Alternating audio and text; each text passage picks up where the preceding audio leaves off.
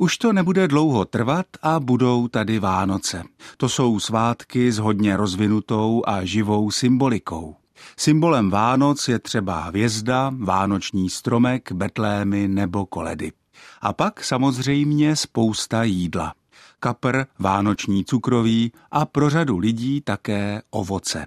Kdysi hůře dostupné pomeranče, mandarinky, banány a určitě i jablko, které se někdy rozkrajuje, aby se zjistilo, jaká člověka čeká budoucnost. A u toho jablka a ovoce bych se chtěl v tomto adventním čase na chvilku zastavit.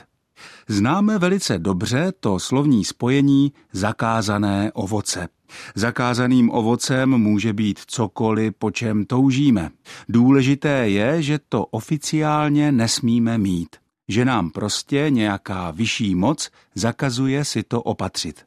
A o to lákavější je pak to opatřování.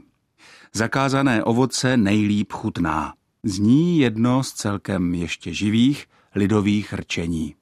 Slovní spojení zakázané ovoce se, jak je vidět v korpusu, užívá nejvíce v uměleckých textech, ale také v publicistice. Jeho původ je biblický.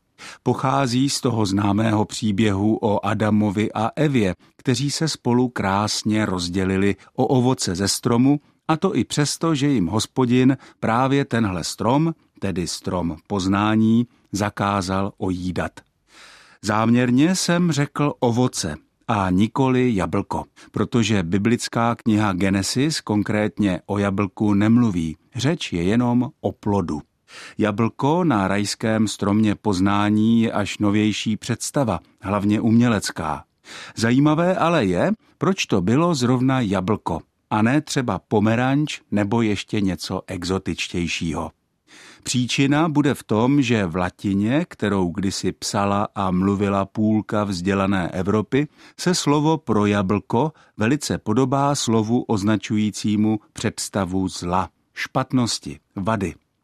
Jablko se řekne latinsky málum s dlouhým a, kdežto zlo, špatnost, vada se řekne malum, bez délky. A ta podobnost se našim předkům jevila jako symbolická. Adam s Evou snědli jablko a od té doby to s nimi oběma a s jejich potomky bylo špatné.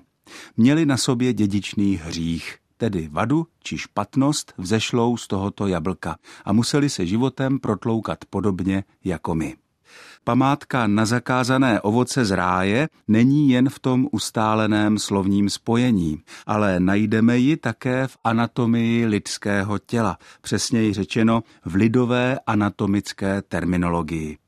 Adamovo jablko, anebo také realističtěji ohryzek, se odedávna říká výběžku štítné chrupavky, který je nápadný zejména na krku mužů.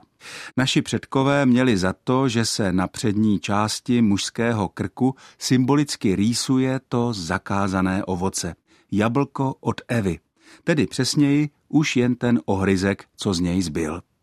Hezké pokračování adventu vám od mikrofonu z Olomouckého studia Českého rozhlasu přeje Ondřej Bláha.